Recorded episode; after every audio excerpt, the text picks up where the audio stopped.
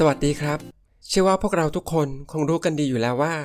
ปัจจุบันเทคโนโลยีมีการเปลี่ยนแปลงอย่างรวดเร็วมีการคิดค้นสิ่งใหม่ๆหรือพัฒนาสิ่งที่มีอยู่แล้วให้ทันสมัยยิ่งขึ้นอยู่ตลอดเวลาและสำหรับเอพิโซดนี้เราจะคุยกันถึงอีกหนึ่งเทคโนโลยีที่อยู่คู่กับคน IT มานานซึ่งก็คือ technology.net เราจะมาหาคำตอบกันว่า technology.net จะยังคงฮอตและยังคงไปได้ไกลอยู่ไหมในอนาคตคุณกำลังฟัง Techstar Thailand Podcast สนับสนุนเอพิโซดนี้โดย ISM Technology Recruit บริษัทจัดหางานด้าน IT รายแรกในประเทศไทยที่ให้บริการจัดหาพนักงานด้าน IT ทั้งในรูปแบบงานประจำและแบบสัญญาจ้างเชื่อว่าคน IT คงรู้จัก technology.net ของ Microsoft กันดีอยู่แล้วหากย้อนกลับไปในช่วงหลายปีก่อนหน้านี้ technology.net ได้รับความนิยมอย่างมากแต่เมื่อเวลาผ่านไปก็มีภาษาโปรแกรมมิ่งอื่นๆเกิดขึ้นมาใหม่มากมายคำถามที่น่าสนใจก็คือจะเกิดอะไรขึ้นกับภาษาโปรแกรมมิ่งที่ใช้งานมานานแล้วและในเอพิโซดนี้คุณตั้มซึ่งเป็น senior.net developer ในบริษัทแห่งหนึ่งจะมาแชร์มุมมองส่วนตัวว่า technology.net ยังคงฮอตและยังคงไปได้ไกลอยู่ไหมในอนาคตหากคุณพร้อมแล้วเรามารับฟังกันเลยครับสวัสดีครับครับสวัสดีครับก่อนอื่นรบกวนช่วยแนะนำตัวให้ผู้ฟังได้รู้จักสักหน่อยครับว่าตอนนี้ทำงานอะไรอยู่ที่ไหนผมชื่อตั้มนะครับชื่อจริงชื่อว่าอธิปชัยนะครับปัจจุบันทำงานตำแหน่ง Senior.net Developer บริษัทManufacturing แห่งหนึ่งครับแล้วก่อนหน้าที่คุณตั้มจะมาทำงานเป็น Senior.net Developer ครับไม่ทราบว่าทำงานอะไรมาบ้างครับก่อนหน้าเคยเป็น Full Stack Developer ให้กับบริษัท Manufacturing แห่งหนึ่งเหมือนกันนะครับจริงๆที่บริษัทแห่งนี้เขาจะมีคนค่อนข้างจำกัดทรัพยากรค่อนข้างจำกัดนะครับเขาก็เลยให้เราเป็นเหมือนกับเขาเรียกว่าอะไรครับ System Analysis แล้วก็ Project Management คือเราอะเดฟอยู่แล้วเรารู้อยู่แล้วว่าเราต้องเดฟแน่นอนทีนี้เนี่ยมัน Full Stack ตรงที่ว่าเราเริ่มจากศูนย์หมายถึงว่าเริ่มจากสร้างโครงจากศูนย์นะครับโดยการไป get requirement จาก user คุยกับ user commit กับ user การเขียนrequirement แล้วก็ให้ user เขา commit มาแต่โดยก่อนหน้านี้เนี่ยมันเป็นเรื่องของการคุยกันแบบในองค์กรมากกว่าเป็นเหมือนกับ in-house นะครับทีนี้เนี่ยพอมันเป็น in-house ปุ๊บเนี่ยเวลาเราคุยนะครับในเรื่องของ SA หรือ project management หรือว่า develop เองก็ตามเนี่ยเราจะต้องตัดจบในแต่ละบทบาทครับประมาณนี้แสดงว่าคุณตั้มทำงานอยู่ในแวดวงของ manufacturing แล้วก็ใช้งาน .net มาตลอดเลยใช่ไหมครับในช่วงแรกใช่ครับคือที่มาอยู่ใน manufacturing นะครับก็ทั้ง2บริษัทเนี่ยเราค่อนข้างเข้าใจ business นะครับในเรื่องของการผลิตแล้วกันเนาะทีนี้เนี่ยพอเราได้เข้าไปรู้ work instruction ของเขาเนี่ยมันทำให้เรารู้สึกว่าเฮ้ย IT หรือว่าโปรแกรมของเราหรือinnovation หรือไอเดียของเราต่างๆเนี่ยจะช่วยซัพพอร์ตงานของ user หรือแผนกนั้นหรือว่าบทบาทคือช่วยซัพพอร์ต user ได้ยังไงมากกว่าทีนี้เนี่ยในตรงนั้นที่ผมเข้าไปอยู่นะครับมันค่อนข้าง challenge นิดนึงตรงที่ว่าเราไม่ได้เขียนโปรแกรมอย่างเดียวครับเราจะต้องเรียนรู้ business ก่อนว่าเฮ้ยตอนนี้ถ้าเป็นโปรเจกต์นี้ business ทำอะไรอยู่เราขายอะไรเราผลิตอะไรเราก็ต้องไปทำความเข้าใจตรงนั้นก่อนมัน challenge ตรงที่ว่าเราต้องไปเรียนรู้หน้างานของ user ว่าหน้างานเขาทำแบบนี้นะ pain point เขาเป็นแบบนี้นะแล้วเราจะแก้ปัญหายังไงนะครับอันนี้คือเราได้เข้าไปดูหน้างานของ user จริงๆได้คุยจริงๆได้ประสบพบเจอกับปัญหาที่ user เขาเจอนะครับ uh-huh. บริษัทที่เคยทำงานหรือผ่านมาเนี่ยนะครับค่อนข้างอิสระในการเลือกใช้เทคโนโลยีแต่เราจะเบสก่อนครับเบสบน infrastructure ของบริษัทนั้นๆอย่างที่ผมทำมา3 ปี manufacturing นะคือเขาจะอยู่บน Microsoft 365 เนาะแต่ยังไม่ถึง cloud นะครับเซิร์ฟเวอร์ส่วนใหญ่จะเป็น on premise ทั้งหมดนะครับมันก็เลยทำให้เราค่อนข้างพัฒนาด้วยตัวของเราเองแล้วก็ไปเรียนรู้เทคโนโลยีของ Microsoft แล้วไปเลือกนะครับว่าเราจะใช้เทคโนโลยีตัวไหนของ Microsoft นะครับเข้ามาทำงานหรือว่าเอามาพัฒนาระบบเรานะครับประมาณนี้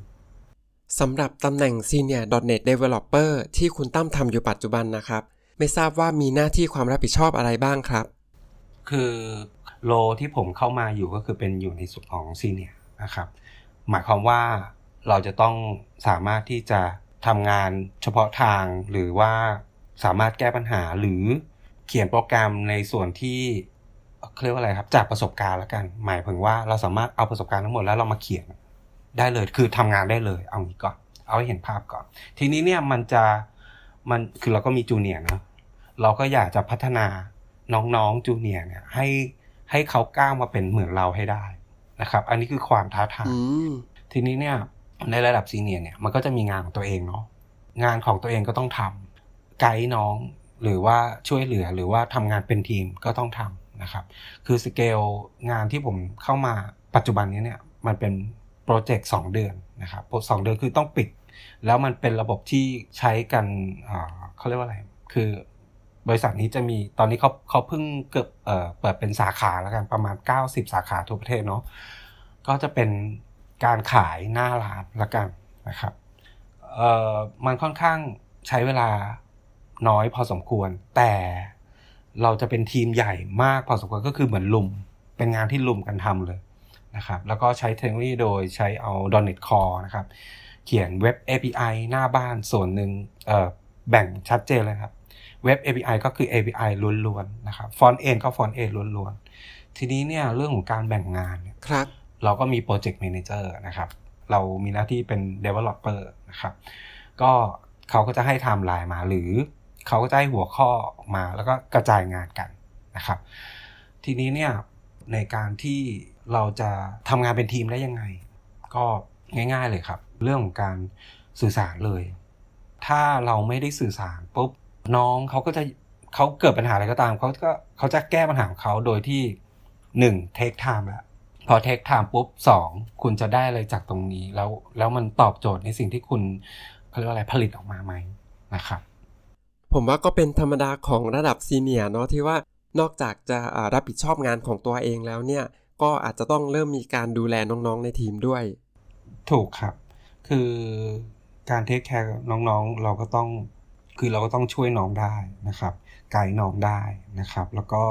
มีภาวะผู้นำนิดนึงแต่อย่าทำให้น้องเกรงหรือกลัวจนไม่กล้าคุย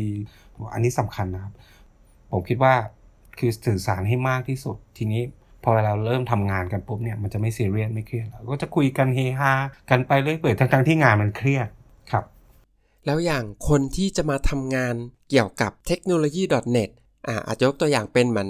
.NET Developer ครับเขาควรจะมีทักษะควรจะมีความรู้ความเข้าใจในเรื่องไหนบ้างครับเดี๋ยวผมขอปูพื้นนิดนึงนะครับเมื่อ10ปีที่แล้วละกัน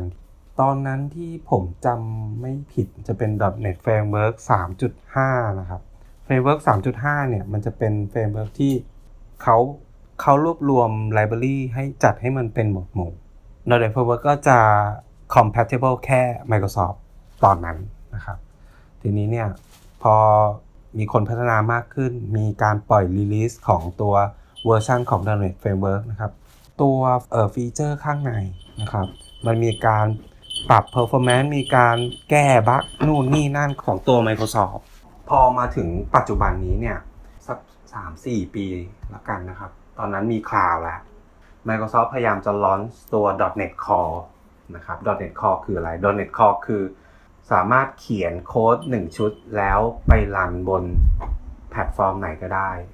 ตัว .NET Framework จบเนาะ .NET Framework มันยังเป็นของ Microsoft นะ .NET Core ก็สามารถที่จะไปหลากหลายแพลตฟอร์มได้นะครับอย่างที่บอกทีนี้มันจะมีบางตัวที่ผมสัมผัสและเจอมานะครับ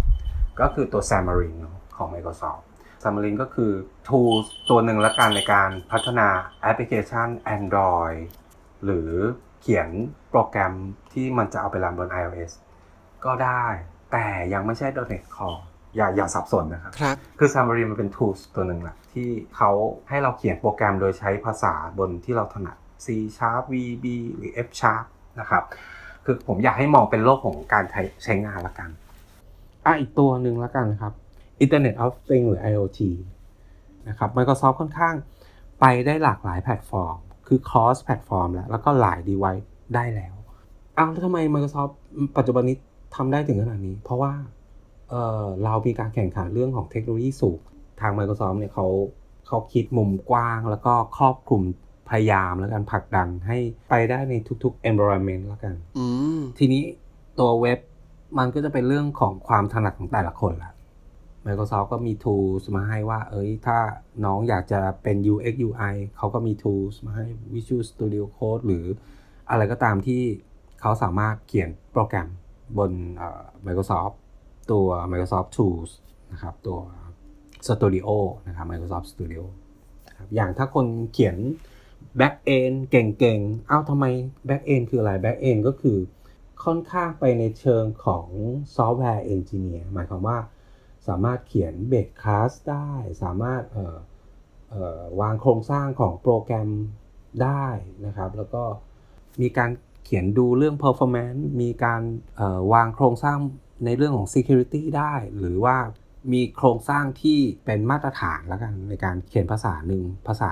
อย่างยกตัวอย่าง C# แล้วกันก็จะมีเรื่องของในหลักของ OOP เขียนยังไง Interface Implement Interface ยังไงทำเป็น Concrete Class ยังไงนะครับก็ผมไม่ลงดีเทลแล้วกันให้น้องๆเข้าไปศึกษาแล้วกันแต่ Pain Point ที่พี่พูดมาเยอะขนาดนี้เนี่ยก็คือว่าถ้าสมมติว่านะครับเราสมมติแตะแล้วกันตอนนี้เอาเป็นพี่เนาะพี่ก็จะแตะภาษา C# ก็เป็นภาษาหนึ่งเนาะถ้ามองให้ง่ายๆเลยก็คือการเขียนโปรแกรมใดๆก็ตามเราก็ต้องไปรู้ syntax เนาะว่า syntax เขาเขียนกันประมาณนี้data type การประกาศ data type จะต้องประกาศยังไงนะครับcontrol ตัว control มีตัว control อะไรบ้างมี for มี do while มี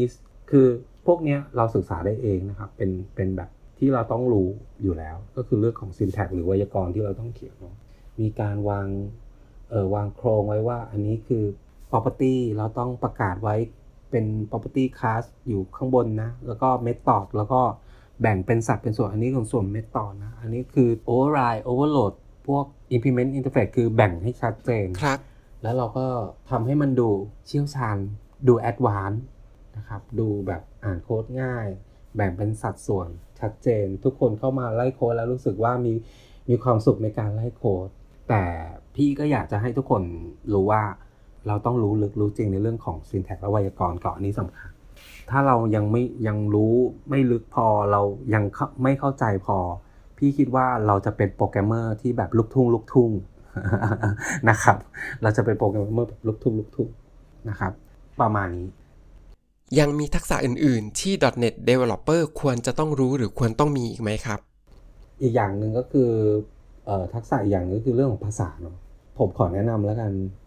ก็เราเข้าไปดูใน YouTube เนาะที่เป็นชาวต่างชาติที่เขาเป็นโปรแกรมเมอร์ต่างชาตินะครับเวลาเขาพูดคำศัพท์อะไรใดๆก็ตามมันก็จะมีคีย์เวิร์ดที่เป็นคำศัพท์ในสายโปรแกรมเมอร์ที่เราฟังแล้วพอเข้าใจได้ถูกไหมทีนี้เนี่ยพี่อยากให้เราฟังเยอะๆมีเยอะมากนะครับใน YouTube เนี่ยที่เขาพูดแล้วเป็นคือเขาพูดเป็นภาษาอังกฤษนะเนาะทีนี้เนี่ยมันก็เหมือนกับเป็นการฝึกทักษะการฟังไปด้วยอ๋อเขาพูดถึงเรื่องนี้นะโอเคอ๋อแพทเทิร์นมันเป็นแบบนี้นะนะครับอย่าไปกลัวว่าภาษาอังกฤษเป็นเรื่องแบบน่ากลัวหรือไม่ใช่ภาษาอังกฤษเป็นเหมือนกับภาษากลางๆที่ทุกคนสื่อสารเข้าใจในระดับ international เนาะถ้าเราสามารถสื่อสารได้ฟังได้เขียนได้พูดได้ก็เป็นสิ่งที่ดีสำหรับโปรแกรมเมอร์ทุกๆคนนะครับอาจจะทำให้เราไต่ระดับไปถึงซอฟต์แวร์เอนจิเนียร์นะครับdeveloper ต้องพูดถึง software engineer แล้วกันคือ developer ส่วนใหญ่ก็จะเขียนโปรแกรมตามการทำงานเรียกว่าอะไร assign มาหรือว่าเป็นโปรเจกต์ที่แก้ปัญหาได้ปัญหาหนึ่งนะครับหรือ support งานใดงานหนึ่งนะครับแต่ software engineer เขาค่อนข้าง advanced มากกว่าเราเขาจะลงลึกละคือ business logic เขาได้ละ develop งานเขาได้ละแต่ลึกไปกว่านั้นคือเขาก็จะดูว่าเขียนโปรแกรมยังไงให้มันมี performance ให้มันมี security ให้มันมีresult ที่ดีขึ้นนะครับครับ software engineer เขาจะค่อนข้างครอบคลุมทั้งหมดนะครับคือมันจะเป็นอีกระดับหนึ่งของ developer ละกันนะครับลองเข้าไปศึกษาดูละกันว่าการเป็น software engineer เนี่ยมันเริ่มต้น จากอะไรบ้าง1 2 3 4นะครับลองไปศึกษาดูนะครับอยากให้ developer คนไทยทุกคนขึ้นเป็นซอฟต์แวร์เอนจิเนียร์เยอะๆนะครับพักสักครู่เดี๋ยวกลับมาฟังกันต่อนะครับ Techstar Thailand เป็นเว็บไซต์หางานสำหรับคน IT โดยเฉพาะเพียงแค่สร้างโปรไฟล์แล้วอัปโหลดเรซูเม่คุณก็สามารถสมัครงานได้ทุกตำแหน่งอีกทั้งสามารถหางานผ่าน LINE Application รับ IT Job Alert ก่อนใครและอ่านบทความ IT ที่มีประโยชน์ได้ไม่อั้นหากคุณต้องการเยี่ยมชมเว็บไซต์ Techstar Thailand สามารถคลิกลิงก์ที่อยู่ในรายละเอียดของช่อง Podcast ได้เลยครับโอเคครับก็ถือว่าได้รับคำแนะนำไปมากพอสมควรเนาะคำถามต่อไปนะครับโดยทั่วไปแล้วคนที่เป็น .NET Developer ครับมี KPI หรือว่าตัวชี้วัดในการทำงานอะไรบ้างจากประสบการณ์เลยนะครับ KPI ของ Developer ทุกคนก็คือ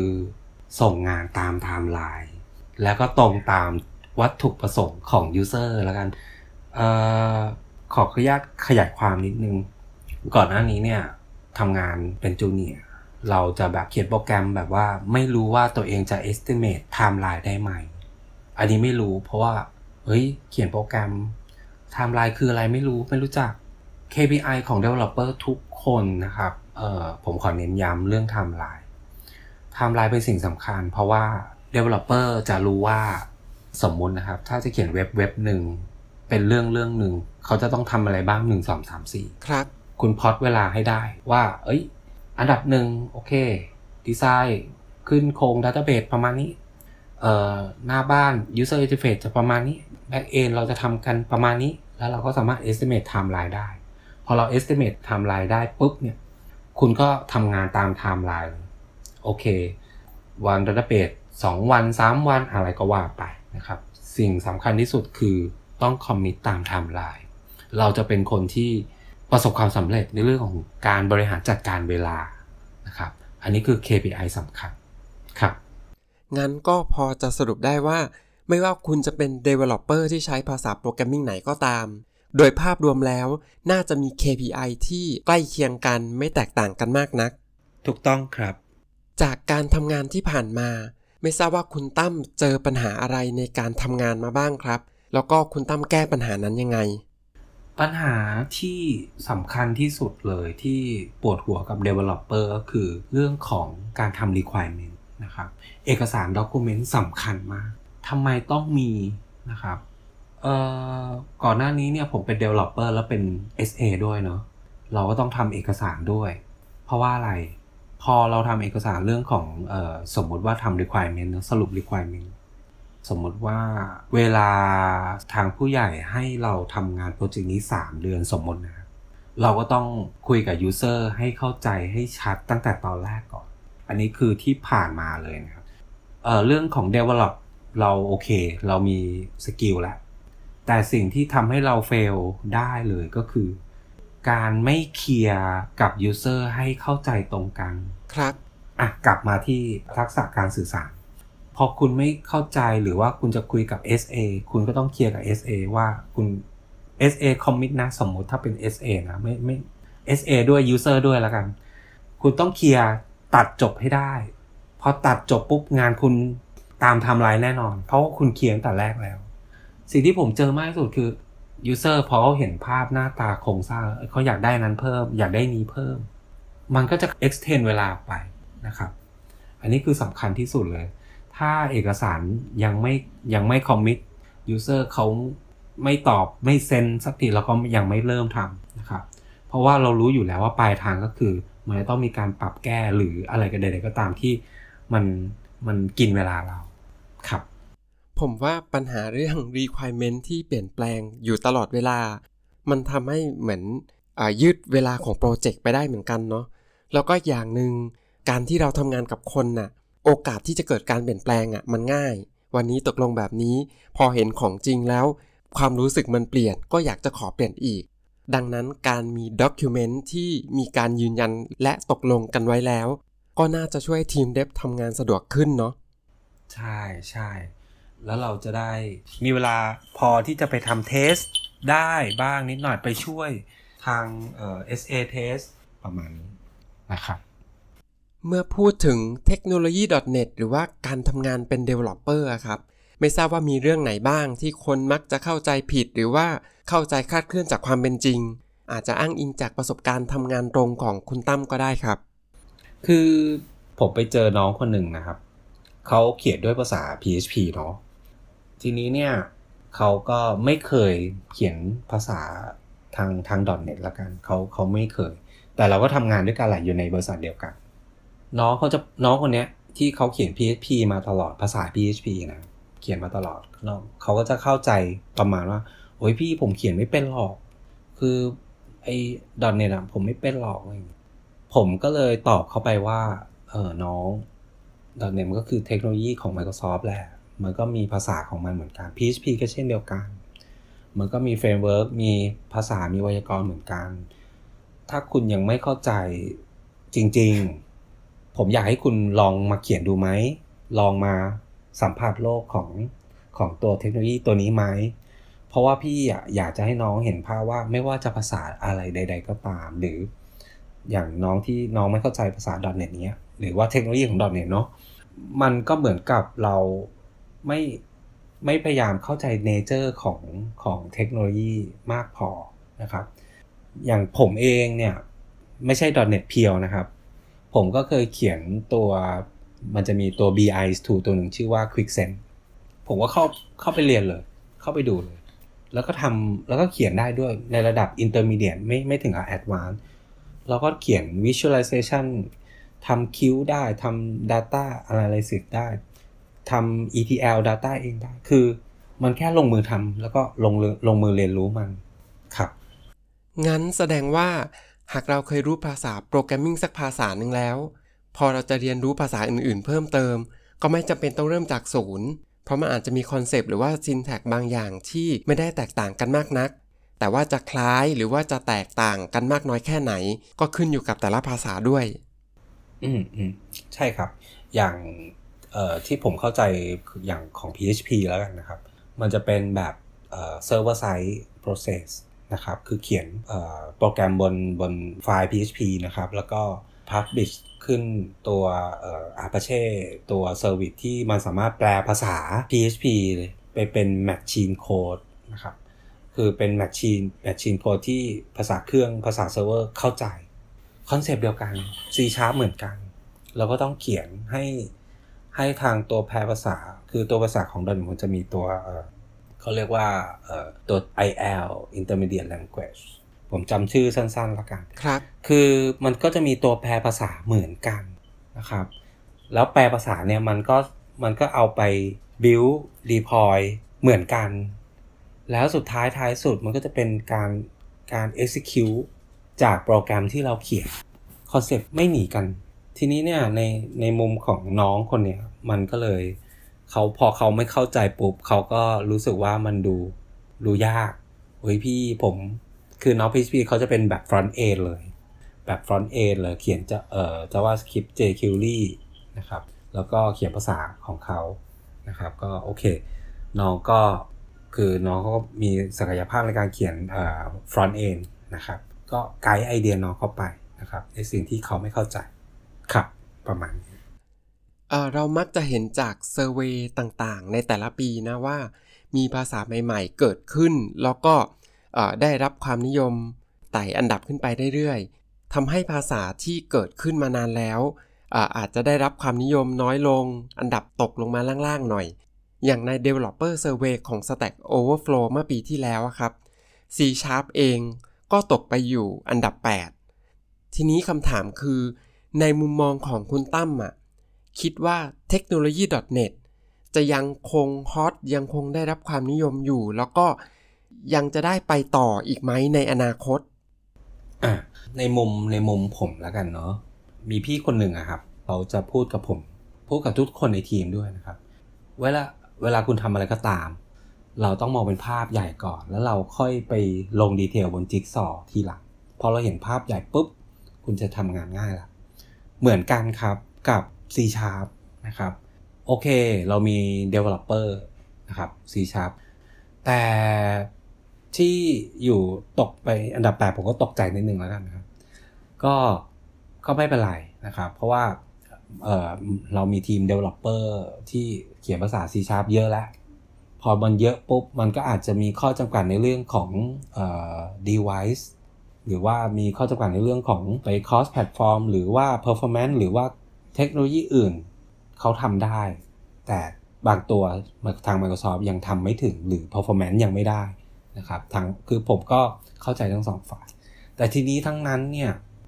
อันนี้เป็นเซอร์เวย์ของ Stack Overflow ใช่ไหมครับเพนพอยต์ของภาษานี้ครับง่ายๆเลยคือถ้าคุณรู้จัก fundamental ตั้งแต่แรกแล้วเนี่ยคุณรู้ syntax คุณมองภาพออกภาพใหญ่ๆของภาษานี้ออกบอกมาเลยว่าsyntax เขียนยังไง data type เป็นยังไงนะครับประกาศตัวแปรยังไงถ้าคุณรู้เรื่องรู้จักแล้วคุณจะเขียนแบบ OOP ยังไงคุณถ้าคุณทำได้ในระดับนั้นคุณเก่งมากเลยนะคุณจะเป็นคนเก่งมากเลยนะครับแต่ถ้าคุณอยากจะแก้ปัญหาอะไรใดๆก็ตามแล้วคุณก็เสิร์ชเข้าไปใน Google เลยเปิด Stack Overflow เฮ้ยมีคนเขียนภาษา C# แบบนี้มันเคยทำได้มาแล้วเอาแล้ว value ของเราคืออะไรครับ value ของเราคือเราไปดูโค้ดเขาแล้วเราก็เอามาใช้หรือมา adapt กับโปรแกรมเราพี่คิดว่ามันไม่โอเคนะไม่โอเคในนี้คือทำไมเราไม่ลองคิดก่อนเราแก้ปัญหาด้วยตัวของเราเองเรารู้อยู่แล้วเฮ้ยภาษามันเขียนเราเข้าไปเรียนรู้จริงก่อนว่าเอ้ยใน Microsoft Document เนี่ยมันคืออะไรมันทำยังไงเขียนยังไงตัวอย่างโปรแกรมมีบอกให้หมดเลยทีนี้เนี่ยพอเราเขียนได้ปุ๊บเนี่ยคุณไม่ต้องเปิดหรอกครับ Stack Overflow นะครับ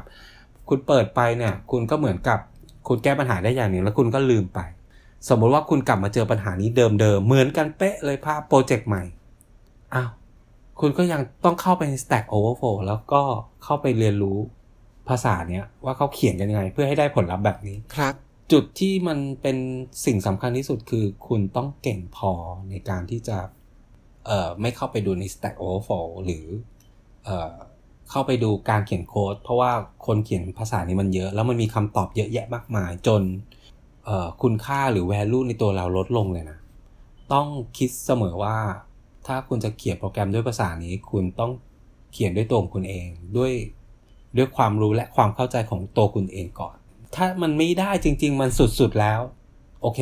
พี่ก็อนุญาตให้เปิด Stack Overflow บางอันที่มันก็แบบแอดวานซ์มากจนเราก็แบบเอ้ยมันมีอย่างนี้ด้วยมันเขียนอย่างนี้ได้ด้วยเหรอแต่ถ้าอยากเก่งขึ้นคุณก็ต้องทำด้วยตัวของคุณเองก่อนถ้าคุณทำไม่ได้สุดๆแล้วคุณค่อยไปดูโค้ดคนอื่นนะครับแล้วก็มาแอพพลายกับโปรเจกต์ตัวเองอันนี้คือผมคิดว่ายังฮอตอยู่นะแต่คนที่คิดว่าฮอตอยู่นี่คือคุณก็ต้องเจ๋งพอในการเขียนภาษานี้ครับแสดงว่าในความเห็นของคุณตั้มก็ยังเชื่อว่า .NET จะยังคงได้ไปต่ออีกเรื่อยๆถูกต้องครับถ้า Microsoft ยังมีเทคโนโลยีใหม่ๆลอนช์ให้เรามี Tools Microsoft Visual Studio 2022 นะครับล่าสุดลอนช์ตัว .NET Core นะครับตัวเวอร์ชันใหม่ล่าสุดมาให้เราอยู่เรื่อยๆเนี่ยผมคิดว่า C# ก็ยังเป็นที่ต้องการของตลาดเพราะว่าเปอร์เซ็นต์ส่วนใหญ่ละกันของ device ทั้งหมดก็ยังเป็น Microsoft อยู่นะครับ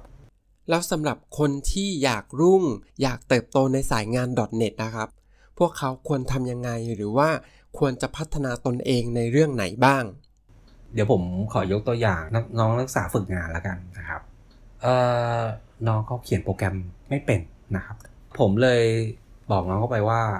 ถ้าน้องตั้งใจจะมาทำงานในสายงาน Develop อยากจะโตในเทคโนโลยี .NET พี่สามารถไกด์ให้ได้ใน Microsoft นะครับผ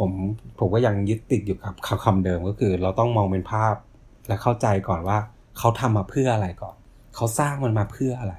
และเขาสร้างมาแล้ว Tools เทคโนโลยีนี้มันเอาไปทำอะไรเราต้องรู้ให้ได้ก่อนคือทุกคนเขียนโปรแกรมหมดเด็กประถมก็เขียนโปรแกรมได้ใครๆก็เขียนโปรแกรมได้เอางี้ก่อนแต่ถ้าเราอยากโตในสายงานนี้จริงๆนะครับพี่แนะนำเลยนะหนังสือหรือ YouTube เยอะแยะแต่เข้าไปดูครับที่พี่อ่านตอนนั้นมันเป็นปี2015มั้งมันเป็นหนังสือชื่อที่ผมจำไม่ผิด Advanced .NET Programming เป็นหนังสือแบบเล่มหนาประมาณสัก2นิ้วพี่ก็ซื้อมาอ่านเลยนะครับครับเขาจะบอกในนั้นจะเป็นภาษาไทยนะที่พี่จำได้มันก็เป็นภาษาไทยพี่ก็อ่านเลยพี่อยากรู้จริงๆอ่ะมันคืออะไรมันเขียนยังไงไวยากรณ์มันเป็นยังไงหน้าตาเป็นยังไง ก็พอเรามีพื้นฐานตรงนี้แล้วเนี่ยไม่ว่าคุณจะไปเจอเพื่อนร่วมงานในภาษา C# หรือ .NET ก็ตามเนี่ยถ้าคุณรู้จริงแล้วปุ๊บเนี่ยเวลาคุณไปทำงานหรือไปดูโค้ดของใครก็ตามเนี่ยคุณจะมองเห็นภาพแล้วอ๋อมันเขียนประมาณนี้อ๋อแบบนี้นะแต่ถ้าเขียนโปรแกรมแบบขออนุญาตพูดแล้วกันลูกทุ่งเขียนให้มันได้มาได้คำตอบมาแล้วจบไปไม่มีแพทเทิร์นอะไรใดๆก็ตามฉันพอใจที่ฉันจะเขียนแบบนี้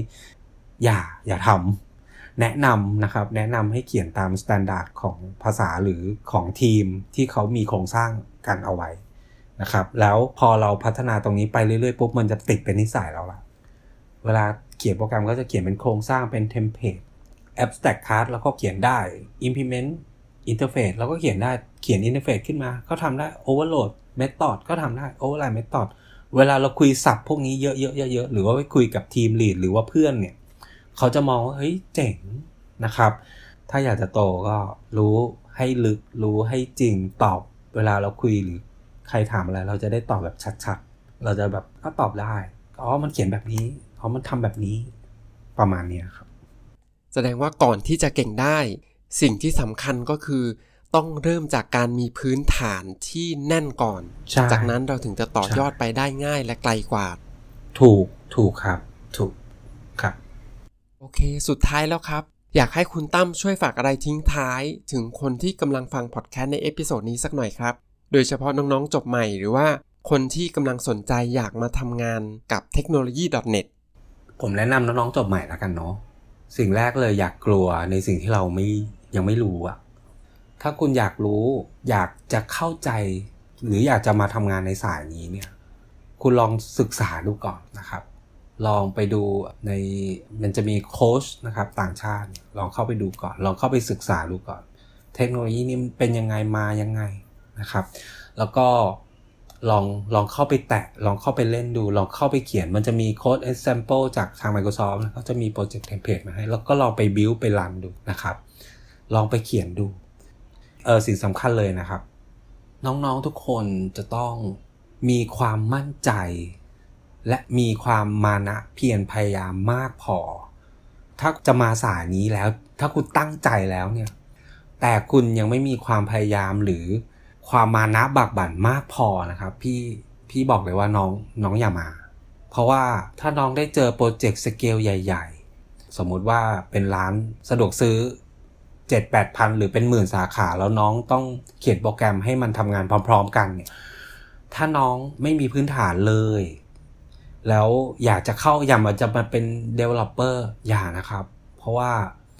มันค่อนข้างซีเรียสแล้วก็ค่อนข้างเครียดพอสมควรแล้วน้องจะไม่มีความสุขกับการทำงานเลยนะครับคือคนที่เป็น developer ก็ทั่วไปมีลูกทุ่งมีadvance มีเทพมีนะครับแต่พี่ก็อยากจะบอกน้องๆทุกคนว่าเฮ้ยพี่ก็อยากพัฒนาให้คนไทยอ่ะเก่งไม่แพ้ในชาติใดในโลกอยู่แล้วพี่เชื่อว่าทุกคนทำได้และทำได้ดีด้วยนะครับแต่เราขาดความพยายามนะครับพี่อยากให้ทุกคนมีความพยายามแล้วแบบชาเลนจ์ตัวเองบ่อยๆเอ้ยฉันต้องทำได้ฉันต้องทำได้เอ้ยพอฉันต้องทำได้ปุ๊บแล้วทำได้ขึ้นมาคุณจะภาคภูมิใจในตัวเองมากเลยครับเชื่อว่าคนที่ฟังพอดแคสต์ในเอพิโซดนี้นอกจากจะได้รับทราบมุมมองจากคุณตั้มซึ่งทำงานใน technology.net มานานว่าจะไปได้ต่อในอนาคตอีกหรือไม่แล้วยังจะได้แง่คิดในการทำงานที่มีประโยชน์ทั้งต่อตัว developer เองรวมทั้งแวดวง IT ไทยอีกด้วยถ้ายังไงวันนี้ต้องขอบคุณคุณตั้มมากๆเลยนะครับที่สละเวลามาแชร์ประสบการณ์มาแชร์มุมมองต่างๆให้ได้ฟังกันยินดีมากๆเลยครับงั้นสำหรับวันนี้สวัสดีครับครับสวัสดีครับเชื่อว่าตอนนี้พวกเราทุกคนคงได้ทราบมุมมองจากคนที่ทำงานกับ technology.net มานานแล้วว่าทำไมเทคโนโลยีนี้ที่ถึงแม้จะเกิดมานานแล้วแต่ก็มีโอกาสได้ไปต่ออีกในอนาคตนั่นก็เพราะ Microsoft เองก็คงมีการพัฒนาต่อยอดเพื่อให้รองรับกับ Product และ Service นอกจากนี้ยังได้ข้อคิดที่ดีมากๆก็คือเวลาเราจะทำอะไรเราจะต้องมั่นใจและตั้งใจต้องศึกษาพื้นฐานให้แน่นก่อนที่จะไปขั้นที่สูงกว่าและที่สำคัญ ฝึกแก้ปัญหาให้ได้ด้วยตัวเองส่วนพอดแคสต์ในเอพิโซดหน้าจะเป็นเรื่องเกี่ยวกับอะไรฝากติดตามกันต่อไปด้วยนะครับ